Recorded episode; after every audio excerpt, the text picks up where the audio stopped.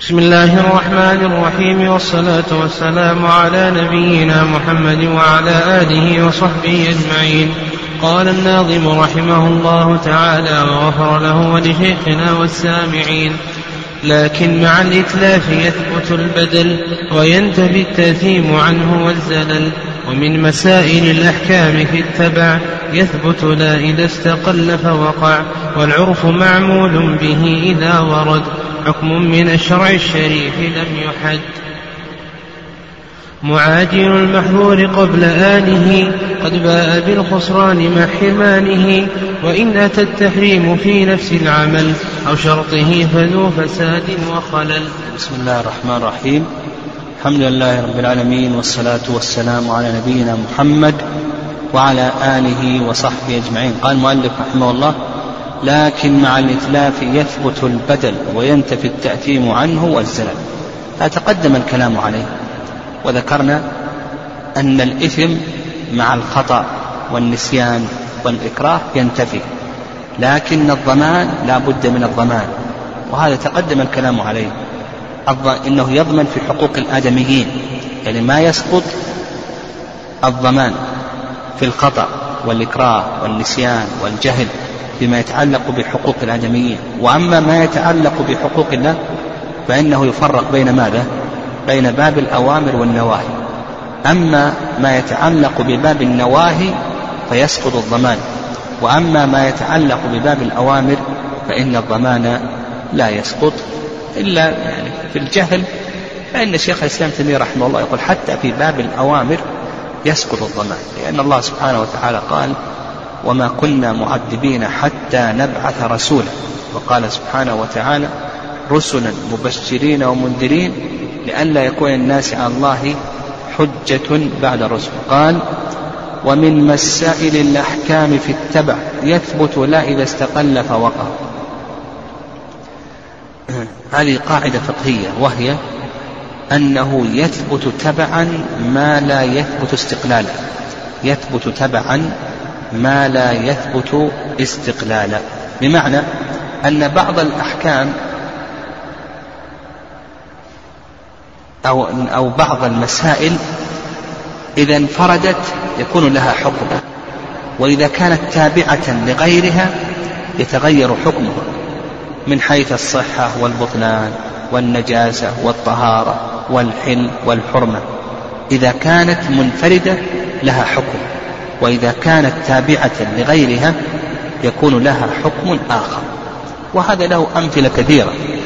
من أمثلته أن النبي صلى الله عليه وسلم حرق نخل بني النضير.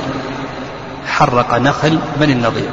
لا يعذب بالنار إلا رب النار. لو أخذ الإنسان حشرة وحرقها بالنار قلنا هذا حرام. لا يعذب بالنار إلا رب النار. لكن لو احتاج إلى أن يحرق مزرعته لكي تعود خصوبة الأرض مع أن الأرض فيها كثير من الحشرات. ويؤدي ذلك إلى إحراق هذه الحشرات. يقول هذا جاء على وجه ماذا؟ على وجه التبع. يثبت تبعا ما لا يثبت استقلالا. وهذا له أمثلة له أمثلة كثيرة. من أمثلته من أمثلته. أن الإنسان في صلاة المغرب مثلا يتشهد تشهدين وقد يتشهد أكثر من تشهدين. نعم قد يتشهد أكثر من تشهدين. فمثلا إذا جاء وقد سبقه الإمام بركعتين بقي له من صلاة الإمام ركعة واحدة يصلي مع الإمام يجلس مع الإمام للتشهد. الأول ثم يقوم ويصلي مع الإمام ركعة. هي بالنسبة له الأولى ثم يجلس مع الإمام. مع أن جلوسه مع الإمام متى يكون؟ بعد الركعة الثانية بالنسبة له. لكنه يجلس مع الإمام متابع الإمام.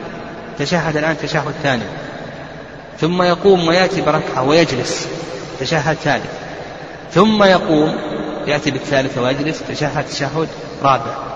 وهنا الآن أتى بأربع بأربع تشهدات في صلاة المغرب كل ذلك ماذا؟ متابعة للإمام. لو كان لو فعل ذلك دون أن يكون متابعا مستقلا لبطلت صلاته. لكن هنا نقول يثبت تبعا ما لا يثبت استقلالا وعلى هذا فقس. نعم. مثل الدود. العلماء يقولون الدود. الدود إذا كان خارج الثمرة ما يأكله لكن لو أكل الثمرة وفيها دود ها جاز ذلك أو لم يجوز؟ جاز تبعا للثمرة. يثبت تبعا ما لا يثبت استقلالا. قال المؤلف رحمه الله والعرف معمول به إذا ورد حكم من الشرع الشريف لم يحد. هذه القاعدة الخامسة الكلية وهي قاعدة العرف. والعرف فسره العلماء رحمهم الله بتفاسير وأحسن شيء ما ذكره شيخ الإسلام تيمية رحمه الله بأن العرف هو ما تعارفه الناس من أمور دنياهم. العرف ما تعارفه الناس من أمور دنياهم. وقال لك المؤلف رحمه الله قبل ذلك قبل ذلك ما هو دليل العرف؟ قول الله عز وجل خذ العفو وأمر بالعرف. وأعرض عن الجاهلين. وأيضا حيث عائشة النبي صلى الله عليه وسلم قال لهند خذي ما يكفيك وولدك بالمعروف. خذي ما يكفيك وولدك بالمعروف. وقال المؤلف معمول به إذا ورد حكم من الشرع الشريف لم يحد. متى نعمل بالعرف؟ يقول المسائل الشرعية تنقسم إلى قسمين. القسم الأول مسائل حدها الشارع لا حاجة إلى العرف. مسائل حدها الشارع وضبطها الشارع. نقول لا حاجة إلى العرف. مثلا صلاة العشاء. الشارع ضبط صلاة العشاء. أربع ركعات وقتها كذا أذكارها كذا إلى آخره. لا حاجة إلى العرف. الزكاة وأنصباؤها مضبوطة. ما في حاجة للعرف الصيام إلى آخره. وقته زمانه حده إلى آخره. مضبوط. لا حاجة للعرف فالمسائل التي ضبطت من قبل الشارع نقول لا حاجة للعرف القسم الثاني مسائل أطلقها الشارع. هنا نرجع إلى العرف ولهذا قال لك المؤلف حكم من الشرع الشريف. العرف معمول به. نعمل بالعرف متى؟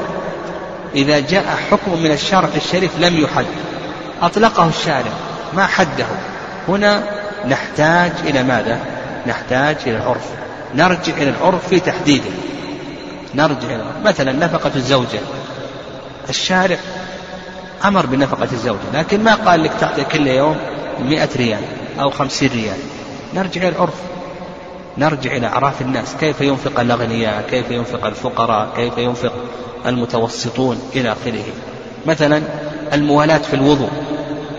الشارع أوجب الموالاة لكن ما حده قال التي تسقط به الموالاة قدر دقيقة قدر دقيقتين إلى آخره. ما حده الشارع إلى آخره. على هذا فقس. مثلا السفر السفر السفر آه، الله عز وجل ذكر رخص السفر لكن ما حده. ما قال السفر مسافته كذا إلى آخره مدته كذا نرجع إلى أي شيء. إلى أعراف الناس. يعني يرجع في ذلك إلى أعراف الناس.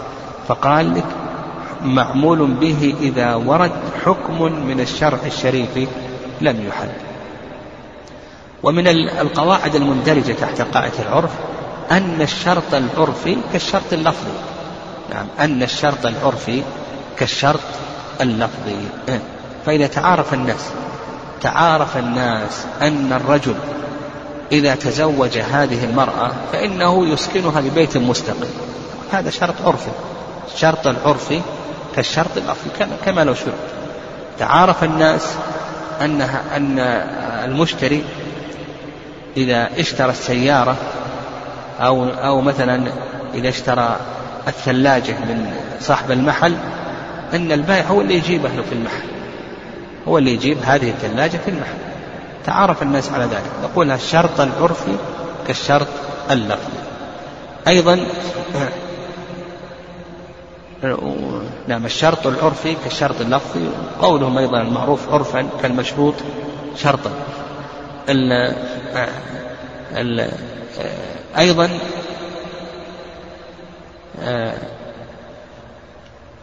من القواعد العرف الحادث لا عبرة به. العرف الحادث لا عبرة به. فيشترط أن يكون العرف مستقرا. يعني يشترط أن يكون العرف مستقرا. إذا كان حادثا ناشئا يعني فنقول بأنه لا عبرة به. بل لا بد أن يكون مستقرا عند الناس. يعني مستقرا عند الناس. أيضا من القواعد لا عبرة بالعرف إذا خالف الشرع. لا عبرة بالعرف إذا خالف الشرع. فلو تعارف الناس في الطعام أنهم يأكلون بأيمان بشمائلهم نقول لا عبرة بهذا. أو أنهم يلبسون ألبسة مخالفة للشرع نقول لا عبرة. أو في تعارفوا في الزواج أنهم يحضرون الغنى ونحو ذلك يقول بأن هذا لا عبرة به.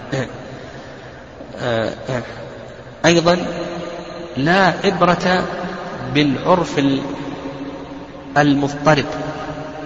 نعم لا عبرة بالعرف المضطرب. فإذا كان العرف ليس متفقا عليه نعم ليس متفقا عليه أو عموم الناس يتفقون عليه فإنه لا عبرة به. لو أن لو أن الأعراف اختلفت في هذا البلد إلى آخره فنقول بأن هذا لا عبرة به. قال المؤلف رحمه الله معاجل المحظور قبل آنه قبل قد باء بالخسران مع حرمانه هذه قاعدة فقهية. من تعجل شيئا قبل أوانه يعني قبل وقت حلوله عوقب بحرمانه. من تعجل شيئا قبل أوانه عوقب بحرمانه. و وهذه القاعدة دليلها نعم دليلها قول النبي صلى الله عليه وسلم من شرب الخمر في الدنيا لم يشربه في الآخرة ومن لبس الحرير في الدنيا لم يلبسه في الآخرة.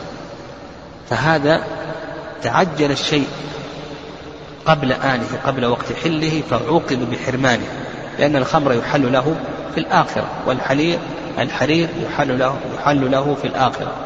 وأيضا إجماع العلماء على أن القاتل عمدا أنه لا يرث. ومن صور هذه القاعدة إذا قتل مورثه إذا قتل مورثه متعمدا فإنه لا يرث. ومن صور هذه القاعدة إذا قتل الموصى له الموصي. الموصى له قتل الموصي فإنه يعاقب بحرمانه للوصية. ومن صور هذه القاعدة من أمثلتها إذا أفسد امرأة على زوجها لكي يتزوجها فنقول بأنه يعاقب بالحرمان. يعني يعاقب بحرمانها وأنها لا تحل له. وهذه القاعدة كما تكون في أمور الدنيا أيضا تكون في أمور الآخرة. فمن أخذ من وقع في المحرمات فإنه يعاقب بحرمانها في الآخرة. كما جاء في الحديث من شرب الخمر في الدنيا لم يشربها في الآخرة. من لبس الحرير في الدنيا لم يلبسه يعني لم يلبسه في الآخرة وعكس هذه القاعدة أن من ترك شيئا لله عوضه الله خيرا منه. فمن ترك الذنوب والمعاصي لله سبحانه وتعالى فإن الله سبحانه وتعالى يعوضه خيرا من ذلك. يعني خيرا من ذلك. يجد لذة الإيمان وقوته وحلاوة الطاعة ونحو ذلك وبركة الوقت وسعة الرزق وغير ذلك. يعني قال المؤلف وإن أتى التحريم في نفس العمل أو شرطه فذو فساد وخلل. يقول إن أتى التحريم في نفس العمل أو شرطه فذو فساد وخلل. هذه قاعدة أصولية وهي قاعدة أصولية كبيرة وهي قاعدة النهي يقتضي الفساد. النهي يقتضي الفساد. وقد كتب فيها العلاء رحمه الله مؤلفا مستقلا اسمه تحقيق المراد في أن النهي يقتضي الفساد. ذكر ابن رجب رحمه الله تعالى هذه القاعدة على أربعة أقسام. القسم الأول يعني القسم الأول أن يعود النهي إلى ذات العبادة أو ذات المعاملة. فنقول بأنه يقتضي الفساد. إذا عاد النهي إلى ذات العبادة أو ذات المعاملة فإنه يقتضي الفساد مثال ذلك قول الله عز وجل حرمت عليكم أمهاتكم وبناتكم وأخواتكم وعماتكم وخالاتكم وبنات الأخ وبنات الأخت إلى آخره. ولا تنكحوا ما نكح آباؤكم من النساء. هنا النهي عاد إلى ذات المعاملة. العبادة حيث بسعيد. لا صلاة بعد صلاة الفجر لا صلاة بعد صلاة العصر. النهي يقتضي الفساد. القسم الثاني أن يعود النهي إلى أمر خارج عن العبادة والمعاملة. فنقول بأنه لا يقتضي الفساد. مثال ذلك مثال ذلك إذا صلى وقد لبس خاتم ذهب. خاتم الذهب هذا ما يتعلق بذات العبادة ولا يعني بأمر خارج لا يتعلق بذات العبادة ولا بشرط من شروط صحتها. نقول الصلاة صحيحة وإن كان آثما اغتاب في رمضان. النهي هنا لا يتعلق لا بذات العبادة ولا بشرط من شروط صحتها. نعم. ومثل ذلك التدليس في المبيع. نعم التدليس في المبيع إلى آخره. نقول هنا النهي لا يتعلق لا بذات العبادة ولا بشرط من شروط صحتها. مثل ذلك أيضا لو لبس عمامة حرير في الصلاة ونحو ذلك. القسم الثالث أن يعود النهي إلى شرط العبادة أو شرط المعاملة على وجه يختص بها. أن يعود النهي إلى شرط العبادة أو شرط المعاملة على وجه يختص بها. فهذا يقتضي الفساد. مثال ذلك إذا صلى وعلى ثوبه نجاسة. نعم إذا صلى وعلى ثوبه نجاسة. وهو يعلم بهذه النجاسة فنقول بأن صلاته صحيحة باطلة. صلاته باطلة. لماذا؟ لأن النهي عاد إلى ماذا؟ إلى شرط العبادة وهو ستر العورة على وجه يختص بها لأن ملابسة النجاسة خاص بالصلاة. خارج الصلاة البس ثوبا نجسا ما حد يقول لك شيء ما في بأس. لكن داخل الصلاة نقول ليس لك أن تلبس ثوبا نجسا فهو يعود إلى الشرط على وجه يختص بهذه العبادة. فمصاحبة النجاسة هذا خاص بأي شيء؟ ها؟ في الصلاة. القسم الرابع والأخير لما القسم الرابع والأخير أن أن يعود الشرط إلى أن يعود النهي. إلى شرط العبادة على وجه لا يختص. مثال ذلك لو لبس ثوبا مغصوبا النهي هنا يعود إلى شرط العبادة وهو ستر العورة. لكن الغصب هل هو خاص بالصلاة ولا عام؟ عام. الغصب كما يكون داخل الصلاة يكون خارج الصلاة. بخلاف القسم السابق فإن مصاحبة النجاسة ينهى عنها ماذا؟ داخل الصلاة. خارج الصلاة. ما تنهى عن مصاحبة النجاسة. فإذا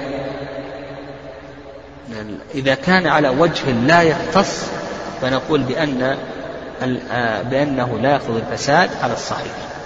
موضع خلاف لكن الصواب أنه إذا كان على وجه لا يختص نقول بأنه لا يقتضي الفساد. ومثل ذلك لو توضأ بثوب مقصود إلى آخره. سبحانك اللهم ربنا وبحمدك أشهد أن لا إله إلا أنت أستغفرك وأتوب إليك.